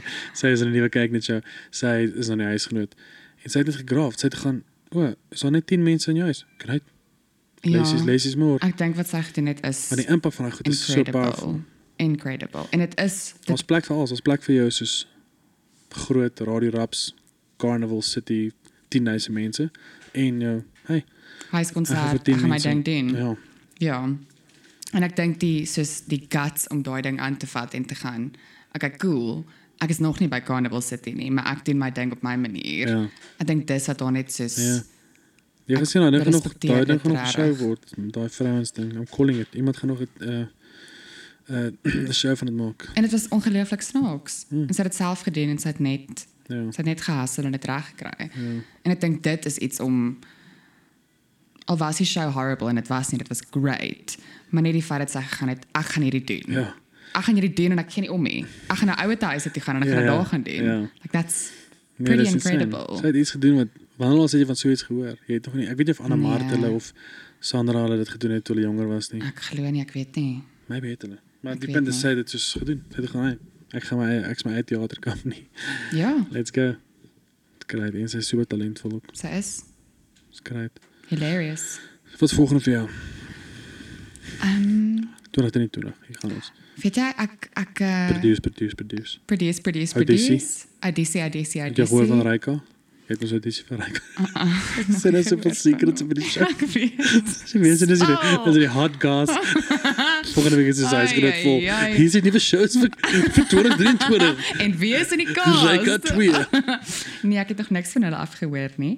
Ehm so ek weet ook nie of ek gaan nie. maar mens raak gewoond aan dit. Mens raak gewoond aan die. Reika as Reika luister. Raika, skus. Dis Loralie. Is julle nog nie is julle nog nie daai besluit gemaak het nie? Loralie wat gelees het vir wat is die karakter se naam? O, kyk, ek kan nie onthou nie. Dis uh, sorry. Ek dink dit is so. Ek dink dit is so. Ek weet nie. Doen jy doen jy 'n line gaan in jou karakter? Ag nee, ek kan nou nie onthou wat dit was nie. Okay, Reika, moenie worry nie. Nee, maar ek is ek is reg, ek kan vinnig, ek kan vinnig weer leer. Dis fyn, dis fyn. Dis moet ook nie so desperate klink nie. Dis die ander ding. Dis die ander ding. As jy Ehm, dis wil instuur reika@gmail.com.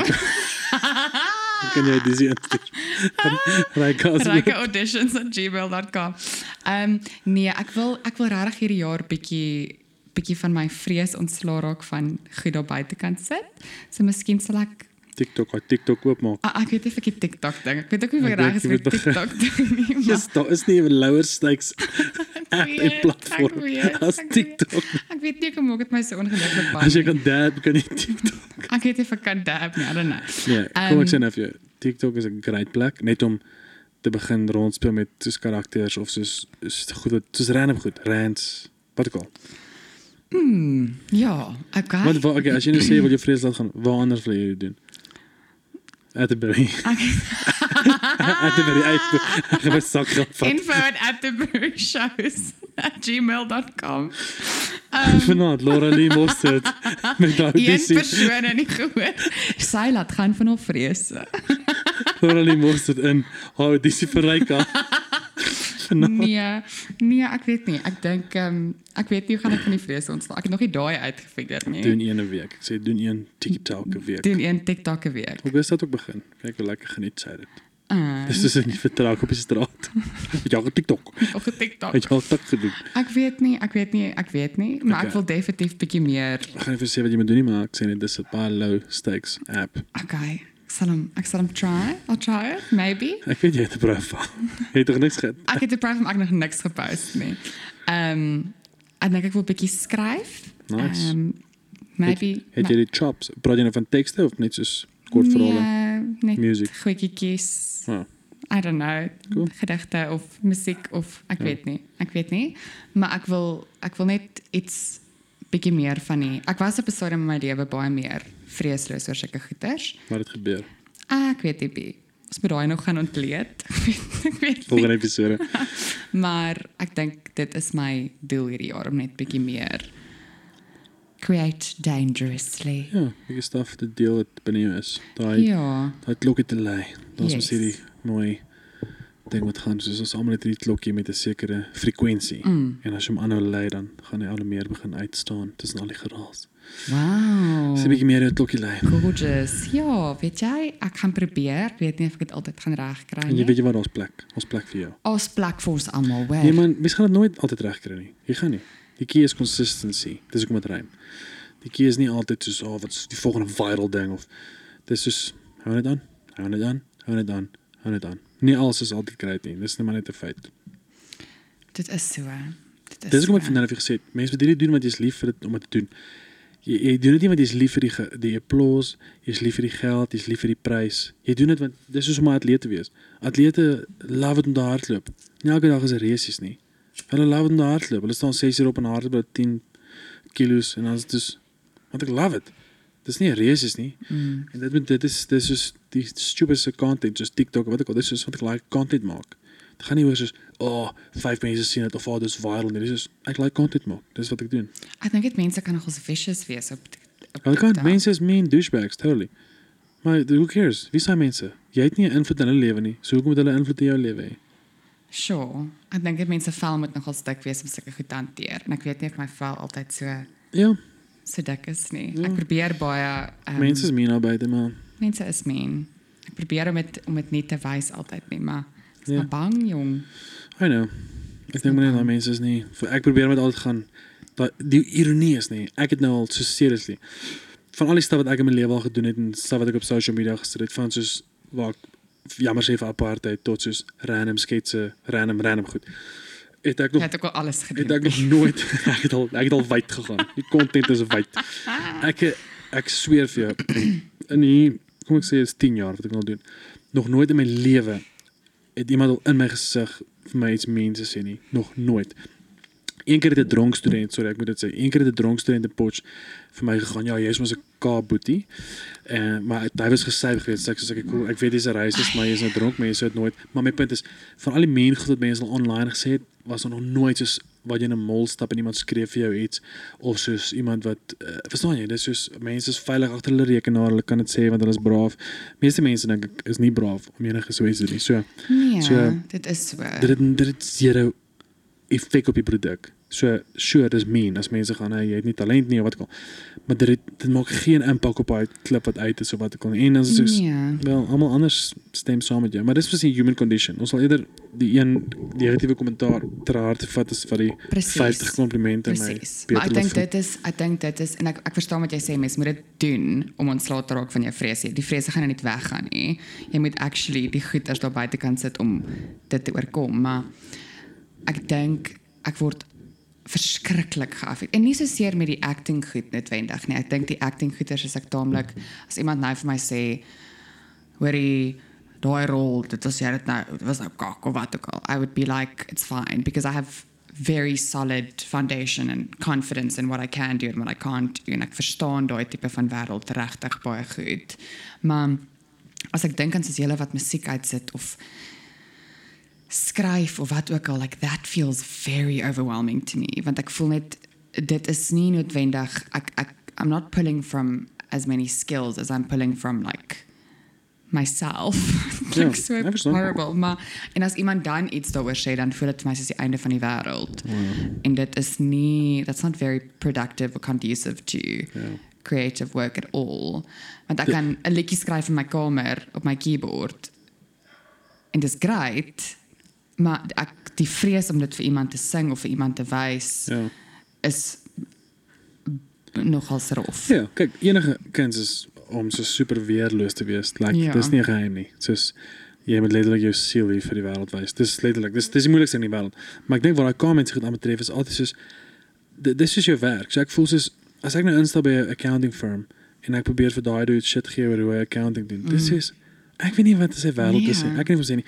En dis soos dit, daai mense wat gewoonlik so mean is is soos dit dit, dit wys eintlik op is jy meer wie hulle is as mense. Maar dit ook nie 'n benul van hoe hierdie content en die Nee. goed werk nie. Maar jy gaan nooit almal happy hou nie. Dis eintlik maar net die ding en jy kan nie want die ding is jy gee vir hulle die mag dan. So jy hierdie Savannah laat my nou burp. Jy gee vir mense, jy gee jy Savannah. gee vir die vreemdeling hierdie mag oor jou wat nonsens is. Want hierdie een tannie van wat ook al waar ons stad wat vir jou sê, "O nee, sussie, jy is useless." Jy jy gee haar nou die mag om jou te gaan. Oh, Maar weet jy wat is ook die ironie? Die mense van van Ottosdal byvoorbeeld is letterlik soos wat ook al as as ek in 'n F&B ad was of in 'n Freckle ad was, hulle is so trots en so ondersteunend en Ja. so just just so encouraging en dit is mens Beautiful. soort van die teenoorgestelde of ek was verkeerd om te verwag van die teenoorgestelde maar Ja. letterlik 'n tannie wat ek 20 jaar terug gesien het wat op Facebook comment Ja. jy gaan dit nog groot maak in die Ja, filmindustrie. Mense is eintlik general valt ek klein dorpies. Ek ek sien dit baie mense. so is- supportive. Ja. So supportive. Mense wil net ander mense sien floreer. Dis dis eintlik wat dit. En dan sê jy oh douchebag wat sê gaan, "Oh, jy suck." Ehm um, uh ander vraag. Mm. Sien jy jouself as 'n Afrikaner of is jy Afrikaner? Of is jy net Afrikaans?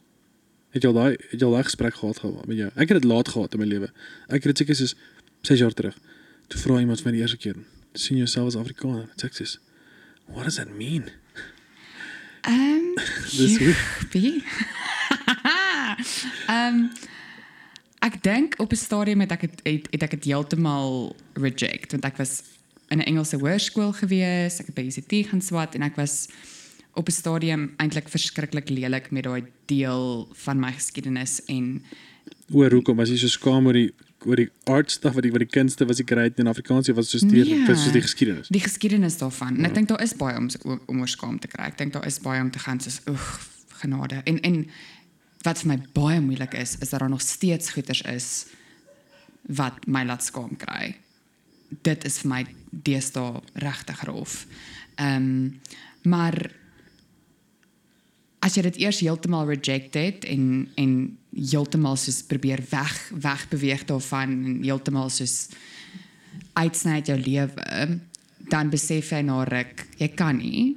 Jy kan you, you can't deny how you grew up. You can't deny where you're from. Jy kan nie die geskiedenis deny nie en jy jy vat eintlik 'n deel van jou verantwoordelikheid in jou nie eintlik verantwoordelikheid nie, maar jy vat 'n deel van jouself weg daaruit en dis nie die regte ding om te doen nie. So um, ek het definitief op 'n baie spesifieke plek groot geword. Ek het definitief in 'n in 'n baie spesifieke kultuur groot geword en ek dra sekere van daai goed definitief saam met my. Ehm um, en ek waardeer baie van die Afrikaanse kultuur verskriklik.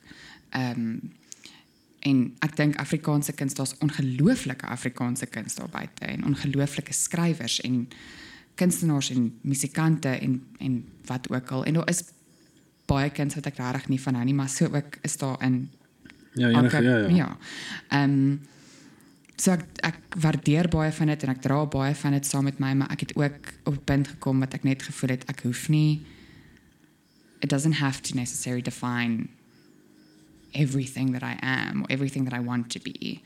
Ek hoef nie net 'n Afrikaner te wees met sekere konnotasies daarvan nie. Ek hoef nie sekere goed saam met my te dra nie en ek hoef ook nie skaam te kry vir wat ander mense noodwendig sê nie. Ek kan skaam kry en ek kan gesprek hê daaroor, maar dis jou besigheid. As jy rassisties wil wees, as jy homophobic wil wees, dis jou besigheid en dis nie reg nie. Maar it doesn't necessarily reflect on who I am. Hmm.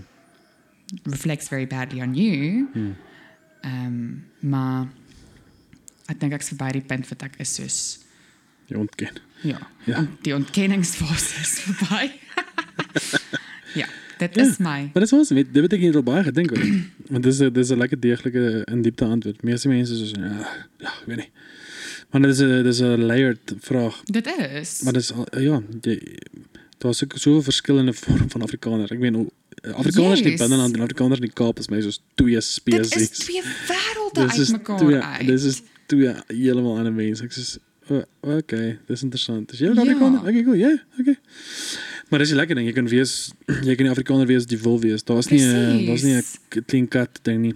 Maar dis die Ehm, ding van ander perspektiewe en ander opinies hoor van mense en ander mense se lewens ervaar op 'n ander manier. Dan kan jy baie meer I think it is so belangrik. I think it's so important to just experience other ek weet nie slaat ek weer in Engels nie, maar ek's Afrikaner, dan slaat ek weer in Engels.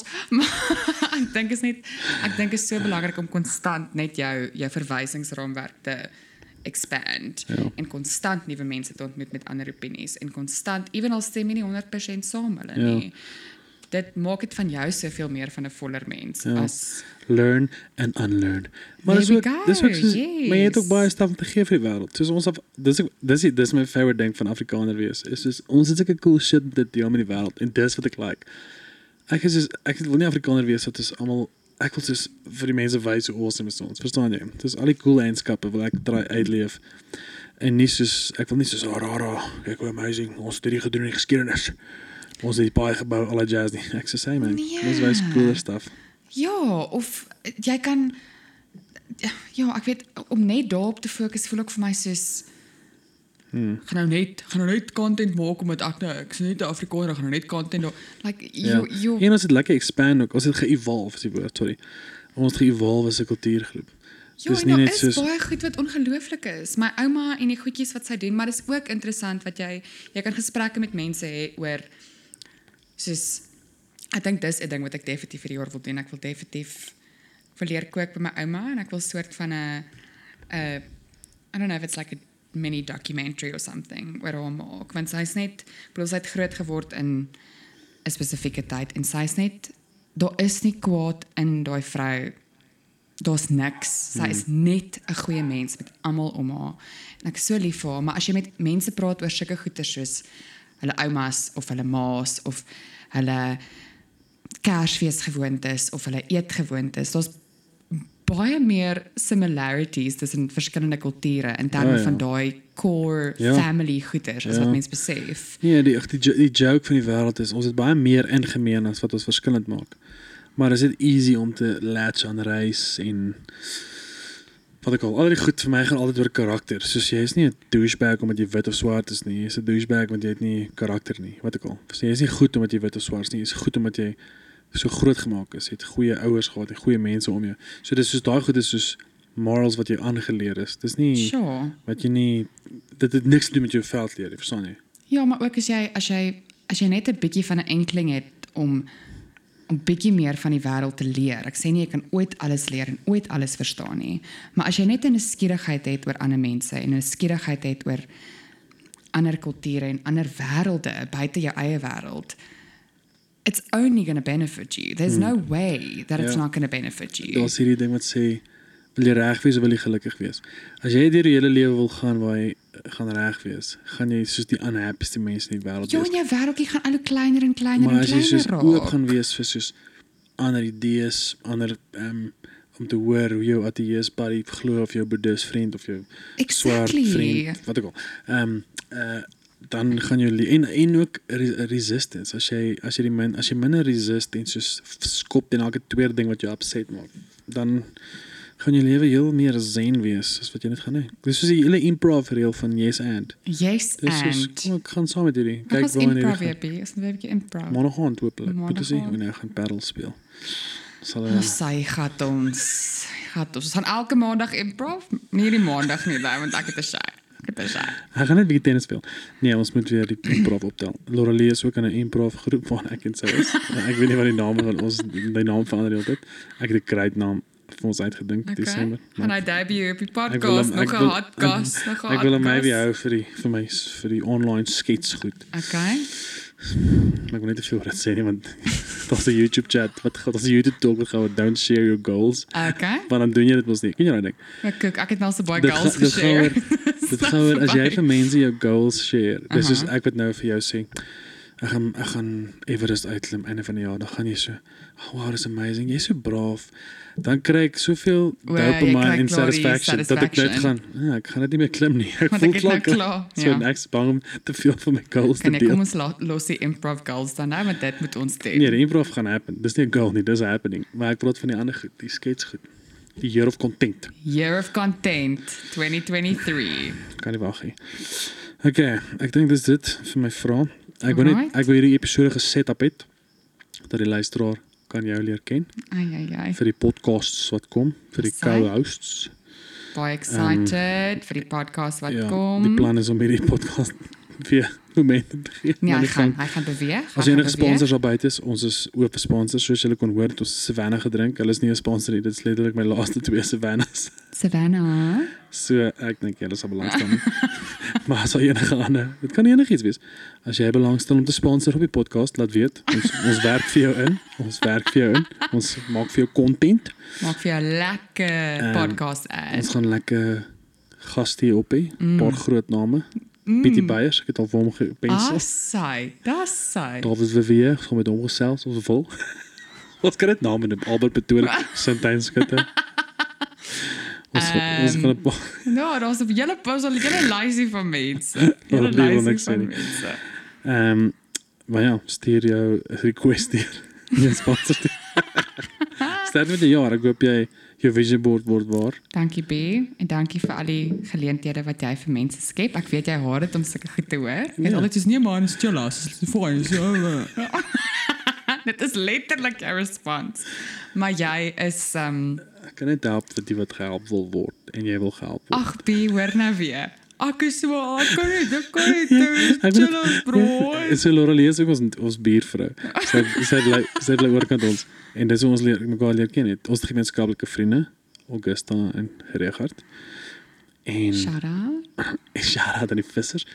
En ehm um, toe leer ons mekaar leer ken want Laura Lee sit elke oggend op die stoep oorkant ons en gesels met die wêreld en doen haar vision board en nou. Marita Martins dagstukkies. Ah, ah, wat is die ander ene? Sorry. Sorry, ek doen sorry. Ja, so net wie jy baie So, drep. ja, is bietjie controversial. Is Sorry bietjie bietjie. controversial. Michael Jackson moet geluister. horrible B. maar wat ek wou sê voordat jy die conversation divert het tot Michael Jackson. Ehm um, ek is baie dankbaar vir die geleentheid wat ek het om ek is altyd baie excited om met mense te werk wat kreatief is en wat cool is en wat snaaks is en wat giving is en jy is nou regtig waar 'n voorbeeld daarvan en ek's baie dankbaar vir vir al die connections wat ek deur jou gemaak het. Nepotisme is real. nee, dis 'n plesier en dis 'n voorreg. En likewise, dis lekker om met mense te werk wat uh, ja, wat funny en cool is. En onthou ons stel ook maar aan want ons het jou nodig. Soos jy help ons met Frenkel want ons het jou nodig. Nee, ek weet, maar dis mos nou dis Maar ja, hierdie jaar is oorneem jaar 2023. Year of content en year of nou wat's vrees in Afrikaans? Nou Ag, vier, Engels, nou nou vier. vier, Nou vier. nou vier, Nou fear when the content. Fearless, Taylor Nou, Swift se tweede album. nou fear when the, Fearless. when the content is near. There we go. Fearless. There we go. Laura lees ook die stem in die We Buy Cars advertensie. Fyn. Die, wat, wat is daai line? Sê gou daai line vir die luisteraar. Um Die maklikste manier. We Buy Cars, die maklikste manier by Ferm jou voertuig te verkoop. So ietsie. So ek sê ook die backing vocal in daai liedjie. Jy ry my nie meer. Ehm, het jy nou lyrics geskryf? Jy het ook lyrics het, geskryf. ja. Ja, Laura het ook lyrics geskryf vir ad. So as jy daai as jy daai ad Hy's radio hoor, groot in Mpumalanga op hierdie dis stadium. totally hoe ek hierdie podcast gaan intro. Want want mense gaan obviously het nog net nog niks gespeel wat al uitgekom het. Dis hulle gaan gaan wie is hierdie girl? Dan is dit so my magies. Ken My haar. mag nie sy in die We Buy Cars ad. Want daai ads Die baie. what die what ad is 'n groot een, hoor. Die Heralds ad. Die Die Harold's ad is massive op die platteland. Die Die- Ottosdalers love. As ek in Load Ottosdal aankom, what? What? What?